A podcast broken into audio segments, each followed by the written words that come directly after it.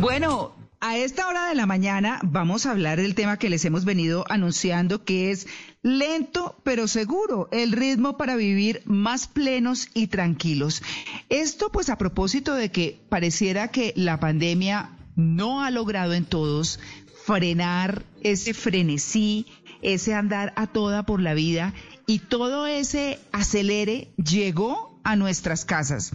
Además, mezclando las actividades laborales con las de los colegios de los hijos, con el trabajo, con absolutamente todo, entonces la casa, podríamos decir, y espero que nuestro invitado nos lo entienda, se volvió un sancocho un sancocho de acelere entre todas las actividades. Así que vamos a darle la bienvenida a nuestro eh, gran, gran invitado, es Carl Honoré. Él está en Londres, es canadiense, eh, uno de los grandes líderes del movimiento Slow, que conocemos por allá desde finales de los 80 eh, y que había venido incrementándose y mostrándonos que estamos corriendo por la vida en lugar de vivirla como él mismo lo dice. Así que lo saludamos, agradecemos que esté con nosotros. Carl, buenos días. Muy buenos días, gracias. Bueno, ¿cómo podemos decir que hoy se está viviendo este movimiento slow, si se logró algo antes que la gente viviera un poco más tranquila, con un ritmo distinto, haciendo las cosas a una velocidad justa, correcta, adecuada, o definitivamente la pandemia volvió a no sé, nosotros decimos revolcar, a revolver todo, todo ese frenesí con el que vivíamos y quedamos entonces eh, viviendo igual, pero todo en la casa. Sí, bueno, me parece que la pandemia, con la pandemia la situación se ha complicado bastante, ¿no? En, en, este último año, pero antes de la pandemia se veían muchas tendencias profundas, ¿no? Hacia una desaceleración global, o sea, el, movimiento slow, eh, como el movimiento lento, había ganado y sí, la verdad que sigue ganando terreno en todos los ámbitos de la vida. Por ejemplo, de, la revista The Economist, muy conocida ¿no? a nivel mundial, sacó un informe sobre el ritmo en el trabajo de, del siglo XXI y el consejo básico eh, del, del, informe era que para dominar el, el reloj del business uno tenía que elegir cuándo ser rápido obviamente, pero también cuando ser lento, ¿no? Cuando ser lento, la palabra lento, que es una palabra peyorativa en la cultura, ¿no? Es sinónimo de muchas mm. cosas negativas. Y ahí está The Economist diciéndonos que tenemos que bajar las revoluciones, pisar el freno, desacelerar para ser más productivo, más creativo en el laburo, pero eso va más allá de la oficina, porque tiene un impacto también en la vida particular, personal de la gente, ¿no? Si corremos por la vida, no, no, no nunca terminamos de conectar con los demás, eh, no, logramos forjar relaciones profundas y, y, y, fuertes, tenemos problemas de salud, etcétera. Así que he subrayado el ejemplo de The Economist en el mundo laboral, pero también en, el, en la educación hay todo un movimiento por la educación lenta, el sexo lento, todo, el viaje lento, slow travel, el turismo lento. Así que se venía con mucha fuerza el movimiento slow. Lo que ha hecho la pandemia, que figura así como casi un punto de inflexión, ¿no? Porque por un lado nos ha obligado a pasar como mundo, ¿no? En general, por un gran taller de identitud, uh, pero un taller impuesto, ¿no? Un taller obligatorio y por eso, por eso resulta ser un un arma de doble, de doble filo, digamos. Por un lado, mucha gente, yo creo, en este último año ha recuperado el arte de pisar el freno, ¿no? Porque hemos estado mucho tiempo en casa haciendo menos cosas y mucha gente ha, ha recuperado ese, ese vínculo con actividades más lentas como la lectura, eh, cocinar, pasar tiempo con los hijos, eh, dar una vuelta por el barrio, entonces, y mucha, a mm. mucha gente le ha gustado y creo que vamos a, muchos de nosotros vamos a intentar conservar ese aprendizaje lento que hemos hecho durante este año eh, para seguir adelante. Pero por otro lado, como decía usted al principio, el todas las complicaciones económicas, sociales, culturales eh, generadas por, por, por la pandemia, también por otro lado nos han puesto mucha presión y mucha gente se encuentra obligada a correr eh, más que antes. Entonces es, es un panorama un poco eh, matizado ¿no? y complicado, pero yo creo que saliendo de la pandemia vamos a salir de este momento, de este brete tan complicado y tan esta pesta, esa pesadilla, digamos, global, con una buena moraleja, es que la lentitud tiene un, un rol a jugar en el siglo XXI, o como suelo decir yo, eh, en un mundo adicto a la velocidad, la lentitud es un superpoder. Carl, eh, háblenos de la deliciosa paradoja de la lentitud, en la que mm. usted muestra en sus libros que aquellos que ralentizan eh, su mundo tienen la capacidad de ser más rápidos. ¿Cómo funciona esa paradoja? Claro, es, es, es, una paradoja deliciosísima, ¿no? Dos ejemplos.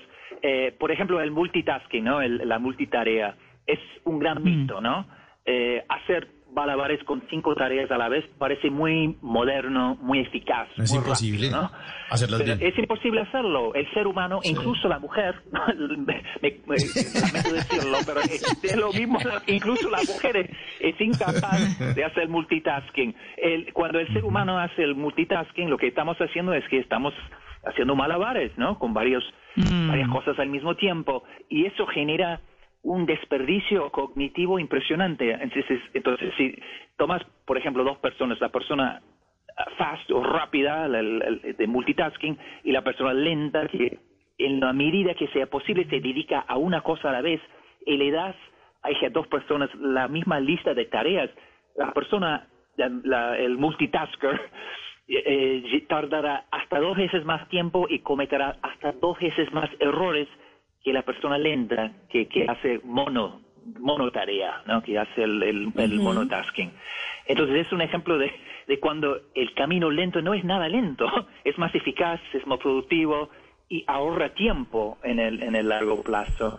Otro, otro ejemplo es que en cuanto a la meditación o el mindfulness, que es algo que también ha, mm. pegado un salto impresionante en el mundo empresarial, en, en, todo, ¿no? En los colegios ya sabemos ahora que los que practican este, la meditación durante un tiempo empiezan a cambiar eh, la estructura del cerebro, aumentan eh, el, nivel de girificación, eso significa que tienen más pliegues o más densidad en el córtex cerebral.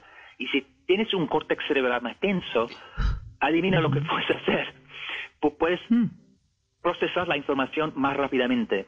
Entonces, otro ejemplo de cómo los que ralentizan con la lentitud, con la meditación, tienen más capacidad como para gestionar y lidiar con un mundo rápido que los que nunca pisan el freno, ¿no? Es otro, otra prueba más de esa deliciosa paradoja de la lentitud, que los que, que dominan el arte de la lentitud prosperan en todos los ámbitos de la vida. Malena. Claro, hablemos de la productividad, de la que nos estaba comentando hace unos minutos. ¿Cómo hacemos para vivir slow en una sociedad en la que se nos demanda trabajar todo el día haciendo nuestras tareas lo más pronto posible para que podamos hacer más durante el día y se elogia a quienes logran objetivos con rapidez en la vida? Bueno, es, no es algo que, que, que, pueda cambiar de la noche a la mañana, pero yo siempre lo que le recomiendo a la gente es dar pequeños pasos, ¿no? Eh, por ejemplo, con el celular. Nos pasamos conectados las 24 horas y no tiene ninguna lógica, ningún sentido, y de hecho nos termina haciendo mal, ¿no? A nuestra concentración, a nuestra salud, etcétera. Entonces, cada, no hay nadie que esté tan ocupado, tan ocupado, que no pueda, no pueda apagar el celular 10 minutos, ¿no? Incluso 5 minutos, para poder entrar en un ritmo menos eh, menos frenético, más pausado, más humano. Entonces, usar el celular con un espíritu más equilibrado, ¿no? Y otra cosa, eh, usted hablaba del, de la demanda de los demás. Yo creo que un paso imprescindible en este proceso de desaceleración es convencerle a los demás que tú vas a ser un empleado, un colega, un una pareja, un padre, un hijo mejor si tienes más tiempo para hacer o para cumplir con las tareas. Entonces, cada vez que trabajo con una empresa o organización, lo que hacemos al principio es siempre abrir una charla. Un diálogo sobre el uso del tiempo, eh, los deadlines y, y casi siempre desde el vamos aparecen oportunidades y posibilidades de recuperar más tiempo, de bajar un poco la velocidad. Lo que pasa es que estamos en un en un casi un vórtice, ¿no? Eh, eh, estamos opcionados, digamos. Es una obsesión, una compulsión hacer las cosas cada vez más rápido. Y hemos, se nos ha ido la mano, ¿no? Ahora nos está minando la productividad, la creatividad, la salud, el bienestar en todos los, los sentidos, ¿no? Este exceso de velocidad. Entonces hay que avanzar por dos flancos. El flanco personal, buscar pequeños momentos de lentitud en tu vida y el flanco este colectivo, juntando con tus colegas, tu red, tu tribu, para forjar una relación diferente con el reloj. Ok. Eh, Carol, hay algo que a mí me interesa muchísimo en ah, ese elogio a la lentitud y es el tema que tiene que ver con el sexo. Hay una referencia que usted hace acerca de los esquimales y dice que la, para los esquimales hacer el amor es sonreír y habla sobre esa, ese carrusel en el que vamos todos eh, viendo la vida sexual de manera afanada, medimos el tiempo del orgasmo eh, y, la sociedad gira un poco a veces en torno a, a, esa vida sexual o al sexo. Y el sexo va mucho más allá de eso, ¿no? Dice usted que hay un antes, un presente, un después y hay que tomarnos tiempo para disfrutarlo de una mejor manera. Claro, el, el virus de la prisa lo terminó contagiando todo, ¿no es cierto? Incluso el sexo, porque en la cama, llegamos a la cama con esa prisa, esa cultura de, rapidez, de conseguir más y más orgasmos, más y más posturas en menos y menos tiempo. ¿Y qué pasa? Sacrificamos en el altar de la velocidad, sacrificamos la conexión humana, el placer, el, el goce, ¿no? El disfrute. Y por eso hay todo un movimiento el, del sexo lento, ¿no? Para recuperar un ritmo más más lento en, en, en, en el dormitorio, ¿no? En la cama. Uh, un ejemplo es que en muchas ciudades del mundo ahora hay, hay cursos, ¿no? Eh, parejas de todas las edades acuden a cursillos de, de sexo lento, ¿no? Donde van a ir a, a, aprender cómo, cómo desacelerar, ¿no? En, en, en la cama. Uh, incluso hay un instituto ahora en, en California que está formando la primera generación de, de coaches de slow sex, ¿no? De, de sexo, de coaches de, de, de, sexo lento, ¿no? Y es un, es un diploma de dos años, ¿no? Es un, es es un, es un programa bastante serio. Ni me, me, me cuesta imaginar las tareas y los deberes, pero lo que pasa es que ahora cuando, cuando salen de, de, ese instituto, esos este, coaches, cuando viajan por el mundo, se instalan en otra ciudad y y, lanzan algún evento, ¿no? Pasa siempre las mismas cosas, es que alquilan una sala para 50 y llegan 500 personas, ¿no? Porque hay, un, una necesidad tan fuerte, un deseo tan amador que tiene la gente de reconectar con el, el sexo. Y esto es algo que quizás otra moraleja del, de la pandemia, porque fíjate que en el mundo de, los, de las aplicaciones de, encuentros, ¿no? como Tinder, eh, Tinder es como una gran, un gran motor de la, del sexo rápido, ¿no? de, las, de los encuentros súper rápidos, ¿no es cierto? Pero durante la pandemia, mm. con el confinamiento, esta dinámica ha cambiado. O sea, la gente no ha tenido el derecho de, de, ah, encontrarse en la pantalla y luego estar en la cama dos, dos horas después. Tienen que permanecer en casa y, y, hablar. Y esto se escucha mucho ¿no? en las redes sociales y también en los medios de comunicación, que sobre todo las mujeres dicen que esto ha sido un gran regalo, ¿no? Porque ahora estoy disfrutando mucho más de Tinder porque los hombres me tienen que escuchar, tienen que hablar conmigo, me tienen que seducir. no es simplemente un, una conexión instantánea y luego estamos en la cama.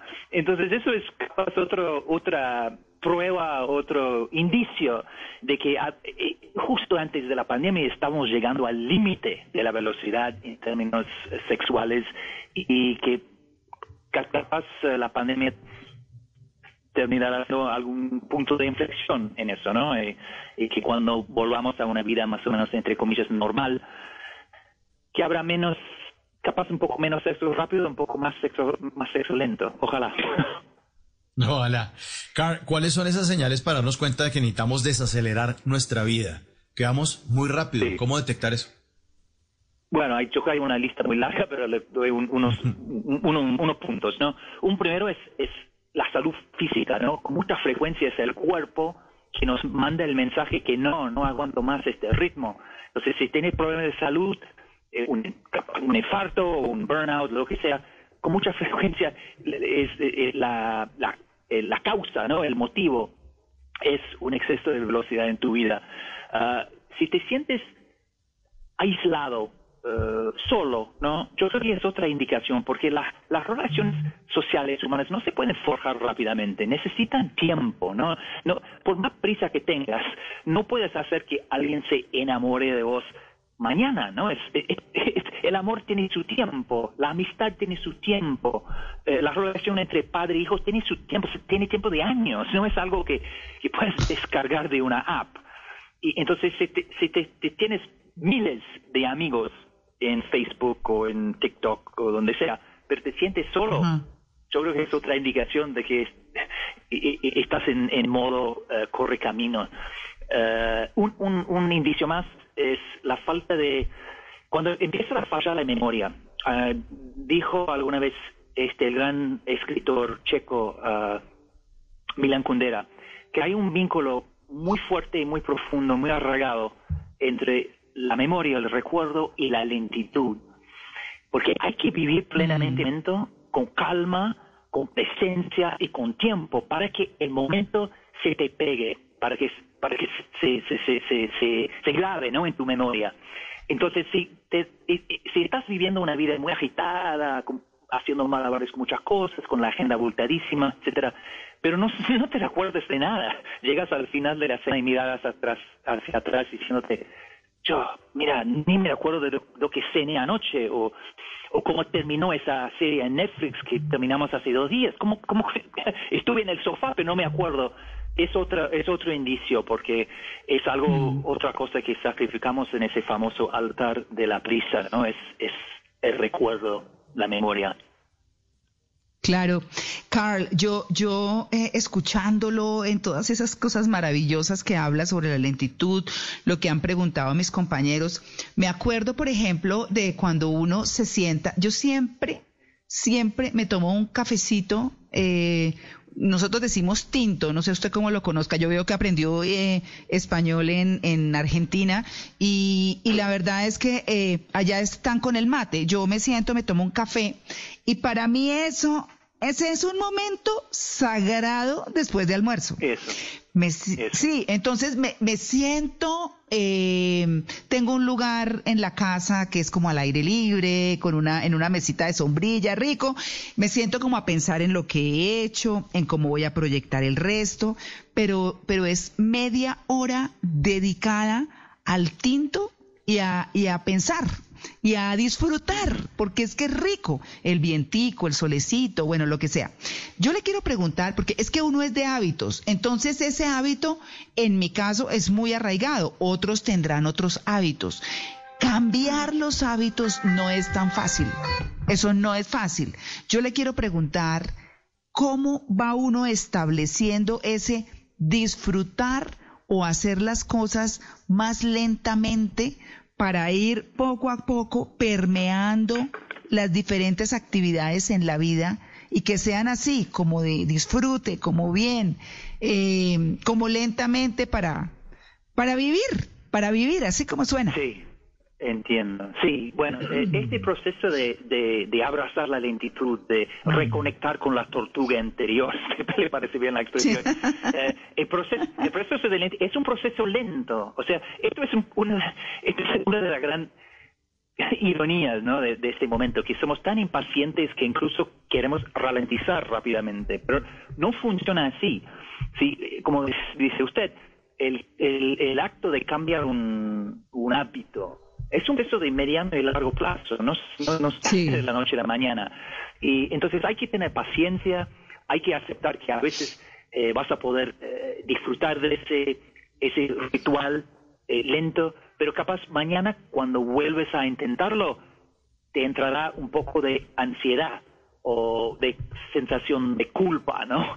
O de vergüenza. Entonces, y, vas a tener que luchar contra eso y, será como, mm. habrá como altibajos, pero seguirás mm. avanzando, ¿no? Paso, capaz un paso adelante y luego un paso marcha atrás, y luego otro paso, dos pasos adelante, y con tiempo y con paciencia y con persistencia uno, uno siempre llega, porque en general desde el vamos, cuando damos un pequeño paso lento y eh, experimentamos con un, ritual, un momento eh, sagrado, slow, lento, desde el, el, el, el vamos, notamos los beneficios, algo disfrutamos.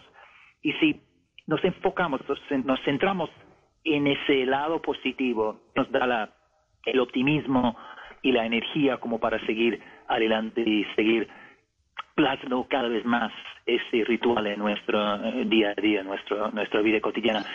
Otro, otro consejo es de tratar de hacerlo uh, de la mano de algún colega, un amigo, con otra gente, ¿no? Porque somos, el ser humano es, es un animal social, necesitamos el apoyo eh, de los demás. Y hay, hay un proverbio africano que resume este, esta idea muy bien y dice algo así como, si quieres ir rápido, vete solo si quieres ir lejos, vayan juntos. Y yo creo que mm, hay otra buena moraleja ¿no? en ese proverbio. Si queremos cambiar de hábitos y si queremos salir de este, este, este carrusel de velocidad, de prisa, y entrar en una corriente, un ritmo, más, un ritmo más lento, es mucho más fácil hacerlo de la mano y con, acompañado de otros, ¿no? Entonces, pues, no hace falta que hagas o que tomes tu café en la presencia de otra persona, pero que, que, compartas capaz la experiencia por alguna red social o, que, que es importante que hables de la, experiencia con, tu, con alguna amiga o etcétera. Y luego vas generando como una reacción en cadena, porque la, la otra persona empezará a seguir tus pasos, a hacer algo semejante. Y eso nos ayuda a nosotros, porque cuando vemos a otra persona eh, reconectando con su tortuga interior, nos resulta mucho más fácil eh, hacer lo mismo eh, con la nuestra. Claro, a mí me encanta eso de la tortuga y también quiero cerrar con algo que usted mismo aconseja mucho en sus videos y es que uno tiene que preguntarse en cada cosa que hace, qué tan rápido la hace y resulta encontrando que todo lo hace a mil, rapidísimo, ¿no? claro, eso es para mí el consejo casi número uno, ¿no? Es simplemente parar en momentos aleatorios, no, no, hay que poner una alarma en el... No, simplemente de vez en cuando durante el día parar y mirar, analizar el ritmo que estás siguiendo en ese momento. Y si estás en el buen ritmo, que sigas, ¿no? Pero si estás corriendo y en general vas a ver que en general estás simplemente haciendo las cosas más rápidamente por por por inercia, ¿no? Por porque mm. nos nos infecta la impaciencia de los demás. El virus de la prisa está flotando en el aire. Entonces, ese pequeño momento de pausa, de parar y de analizar el momento, de decir, mira, ¿cuál es el, el ritmo adecuado, el tiempo justo, como dicen los músicos, el tiempo justo para esta tarea, para mí en este mm. momento. Si paras, mm. y eso es un acto de, microsegundos, ¿no? Simplemente parar mm. un momento de conciencia y luego volvés al momento en al ritmo adecuado, al ritmo justo. Eso te lo puede cambiar bueno, todo, pero es, tiene una gran capacidad de cambiar muchas cosas, ese, ese pequeño, esa pequeña herramienta o hack, como, como se dice, usando la Silicon Valley. bueno, muy bien, pues Carl Honoré, muchas gracias por su atención con En Blue Jeans de Blue Radio en Colombia. Magnífico el tema y, e intentaremos, yo ya por lo menos voy con el tinto, entonces ahí vamos tratando de irlo implementando. Un muy feliz resto de día en Londres. Muchísimas gracias y un gran saludo para todos ustedes. Hasta la próxima. muy, muy bien. Ya regresamos. Estamos en el Blue Jeans de Blue Radio.